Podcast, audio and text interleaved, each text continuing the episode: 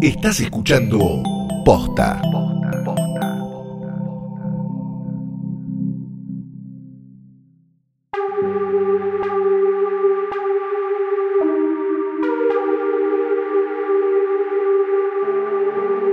¿Qué onda? ¿Cómo andan todos en Batuu? Levanten esos lightsabers. Mi nombre es Fidel La Sargenti. Bienvenidos a un nuevo episodio bonus de Es Una Trampa. Un episodio extra presentado por Coca-Cola sin azúcar. Mi nombre es Luciano Banchero y Coca-Cola sin azúcar quiere invitar a los oyentes de Es Una Trampa a sentir toda la fuerza sin azúcar. ¿Toda la fuerza? Sin azúcar. Toda la fuerza sin azúcar. Ya podés conseguir las ediciones limitadas de sus botellas y latas inspiradas en Star Wars, El Ascenso de Skywalker, la nueva película de Star Wars. Tenés de Kylo Ren. Tenés de Bebocho. Tenés de Rey. Tenés de los Sith Troopers. Tenés un montón más. Sí, claro que sí. Son 6 botellas y latas de edición limitada que no solamente son relindas, sino que abajo de las tapitas probablemente te encuentres con un premio. ¿Cuál es el premio? ¿Con qué me encuentro? Te puedes ganar un viaje a Los Ángeles. En California. Muerta, sí.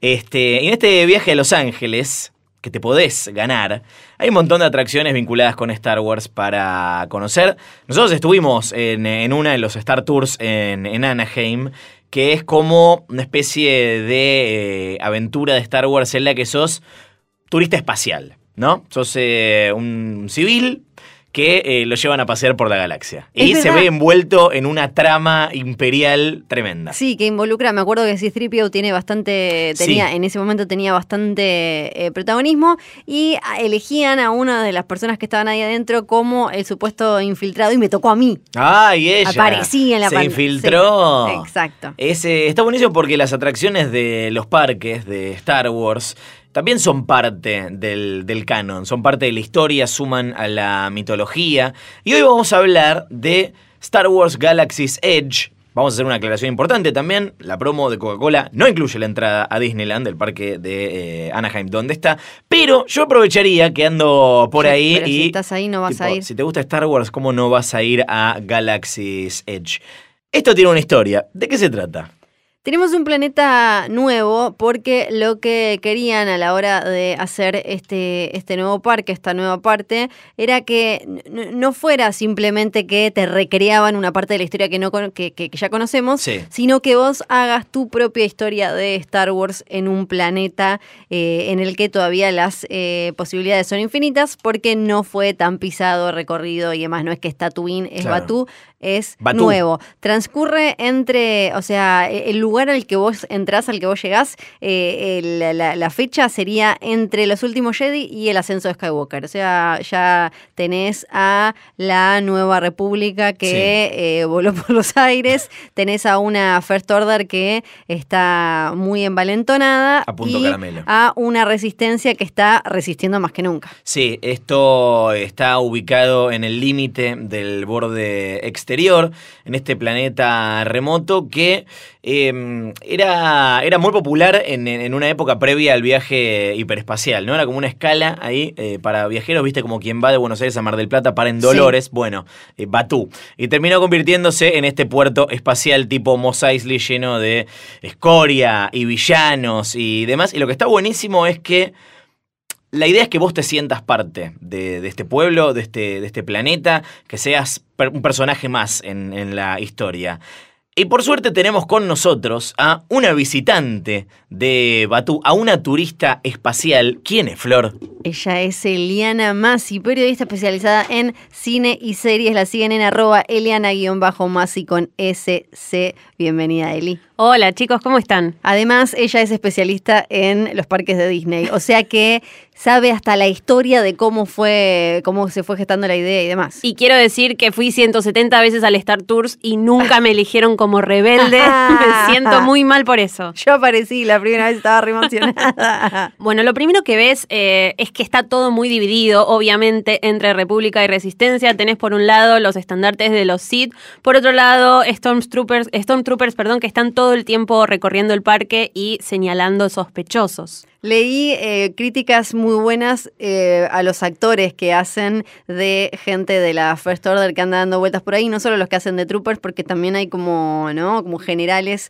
de la Primera Orden, que son muy buenos actores, que están muy bien porque te tratan como si fueras un posible miembro de la Resistencia, ¿no? Exactamente, y está bueno porque parte de los actores son también personas que están a cargo de la seguridad de los parques. Lo que tiene Disney es que trata de no poner seguridad como policía, peligro, ¿no? Entonces siempre están buscando que sean parte del juego y al mismo tiempo estén atentos a todo lo que pasa. Muy bueno también, ya está lleno de videos de niñitos, niñitas, niñites, interactuando con troopers que están como, ¿no? Están como arriba, vigilando todo y te dicen cosas y los nenes le gritan y le revolean como lightsabers. Muchos nenes se enojan, tienen un montón de nenes a favor igualmente, fans de Vader y de Kylo Ren, pero lo que hacen mucho también es que tienen grabados ciertos mensajes que, por ejemplo, te ven con un celular y te dicen, ¿qué es ese aparato sospechoso? Usted tiene que estar en contra de la República, no sé qué, o algo así, está buenísimo. Entonces vos entrás y podés empezar a recorrer Batuu como si estuvieras realmente en un lugar nuevo, en una ciudad o en un pueblo. Exactamente, y si bien, bueno, como vos decías, es todo nuevo, entonces sí, hay muchas cosas que encontramos del universo de las películas, pero al mismo tiempo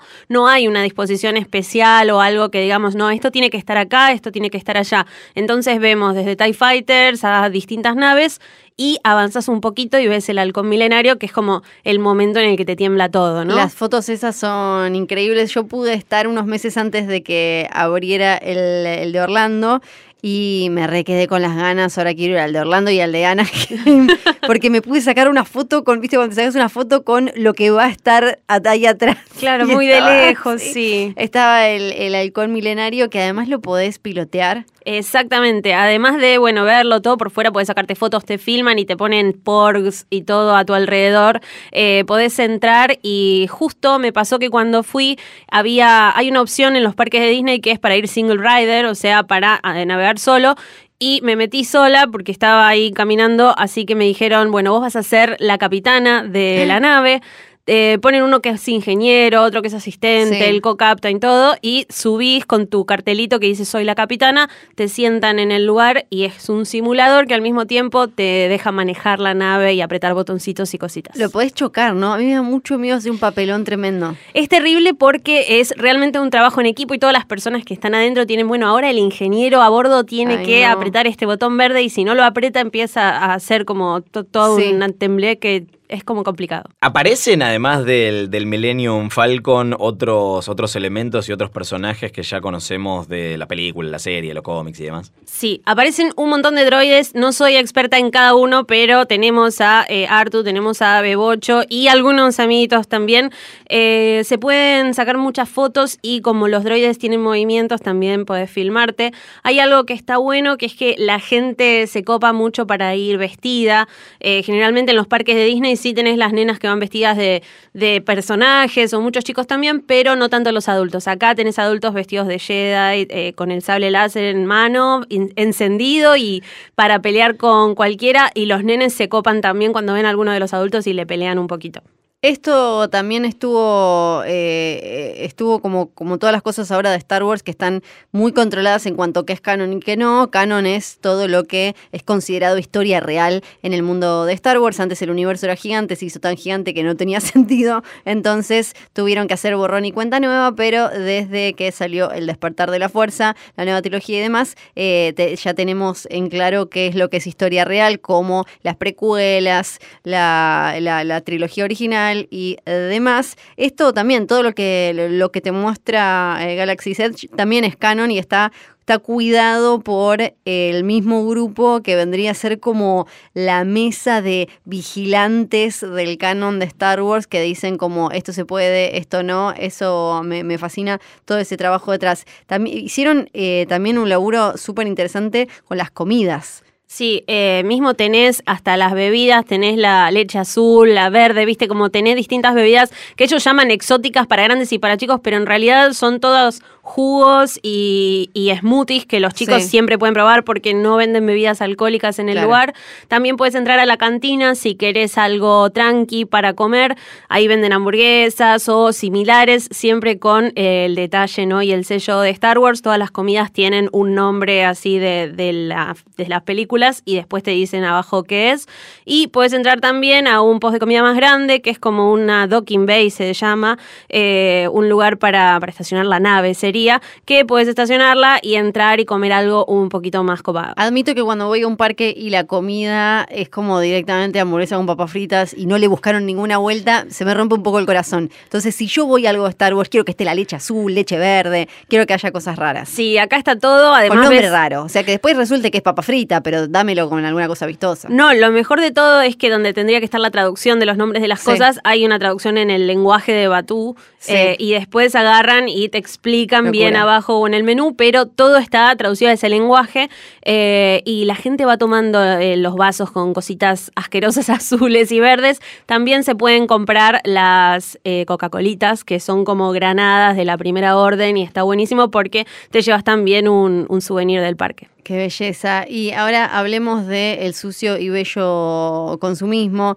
Juguemos a que tenemos un montón de dólares para gastar. ¿Qué onda las tiendas? ¿Qué pudo comprarme en Batuu? Bueno, ¿cómo están separadas? Porque digo, si es todo tan inmersivo, me imagino que no debe ser un negocio tradicional. Como... No, lo más, entre comillas, tradicional que tenemos es que a la entrada está el negocio de los buenos y el negocio de los malos, ¿no? Como que tenés los Sith y los Jedi. Por un lado, tenés un montón de cositas para comprar de Darth Vader, con la cara de Kylo Ren, y de otros personajes de... bueno, del lado oscuro, por así decirlo, y todo rojo. Por otro lado, tenés todos los productos azules y más tranquilos, donde podés comprar estatuillas de Leia, podés comprar el sable láser de Luke o algunas cosas más dedicadas a los Jedi. Pero además después hay un lugar en el que es como un pequeño paseo que es más rústico, pero tiene lugares como el post del cazarrecompensas. Y ahí entras y puedes comprar réplicas del Millennium Falcon, puedes comprar los daditos de Han Solo, que eso fue creo que lo más barato que encontré, salía $12. No los compré, pero dije, esto sería lo que me llevo si me alcanza, ¿no? Y después puedes comprar distintos artes, cuadros, figuras. Hay un lugar con todos muñequitos de animales y criaturas del espacio. La verdad es que hay mucho para consumir. Sí, me encanta porque podés hacer además no solo tu propio droide en Muvos Droid Depot, sino que podés en Savvy's Workshop podés hacer tu propio lightsaber, pero... Disney ya tenía lugares así en tiendas, pero eran como más tradicionales y no eran en un ambiente de Star Wars y esto. Esto es, por las fotos que vi, decía ella, es posta como meterte, ¿no?, de verdad en una tienda que está en una galaxia muy, muy lejana. Sí, porque realmente están actuando permanentemente, hasta la persona que cobra te dice algo relacionado, y hasta hablan de dinero como si fuera dinero que se cruza en el espacio y no son dólares o tarjetas de crédito reales. Así que sí, como que la magia no para en ningún momento. De toda esta magia galáctica que nos estás contando, Eli, ¿qué fue lo que más te sorprendió? ¿Con qué recontraflasheaste? Y creo que te tengo que decir con el Halcón Milenario, porque cuando llegás y ves eso, es una cosa gigante, está hecha a escala y realmente te sentís que, bueno, voy a subirme ahí. Y encima cuando arrancás ves todas las rayitas, la velocidad de la luz y todas esas cosas que son muy maravillosas, así que creo que es lo que más me emocionó. Gracias, Eli, por venir a compartir con nosotros tu experiencia en Galaxy's Edge. Además, vos tenés toda la historia de los parques encima, así que está buenísimo tener toda la información de alguien que sabe tanto como vos. ¿Dónde te pueden seguir? En Instagram y Twitter como Eliana-Massi, como vos dijiste, Massi con SC. Y sí, soy muy intensa con Disney, así que me gusta y siempre estoy publicando cositas de los parques. Dice todo esto además tiene puesta una remera de Star Wars que se compró en Disney, obvio. La semana que viene, con un nuevo capítulo de Es Una Trampa, vas a poder disfrutar de otro episodio extra presentado por Coca-Cola. Vamos a hablar de una experiencia de realidad virtual llamada Secrets of the Empire, que también tiene su historia, tiene su contribución a la mitología, presenta personajes que ya conocemos y al menos un nuevo elemento para el futuro de la saga. Y sí vas a poder disfrutarla, descubrirla gracias a Coca-Cola sin azúcar. Coca-Cola sin azúcar invita a los oyentes de Es Una Trampa a sentir toda la fuerza sin azúcar. Son 6 botellas y latas de edición limitada inspiradas en Star Wars, El Ascenso de Skywalker.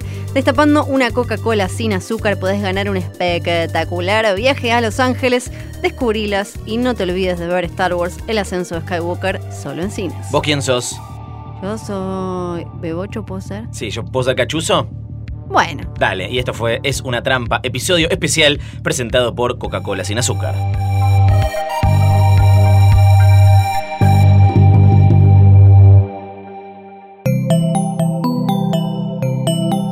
Estás escuchando Posta.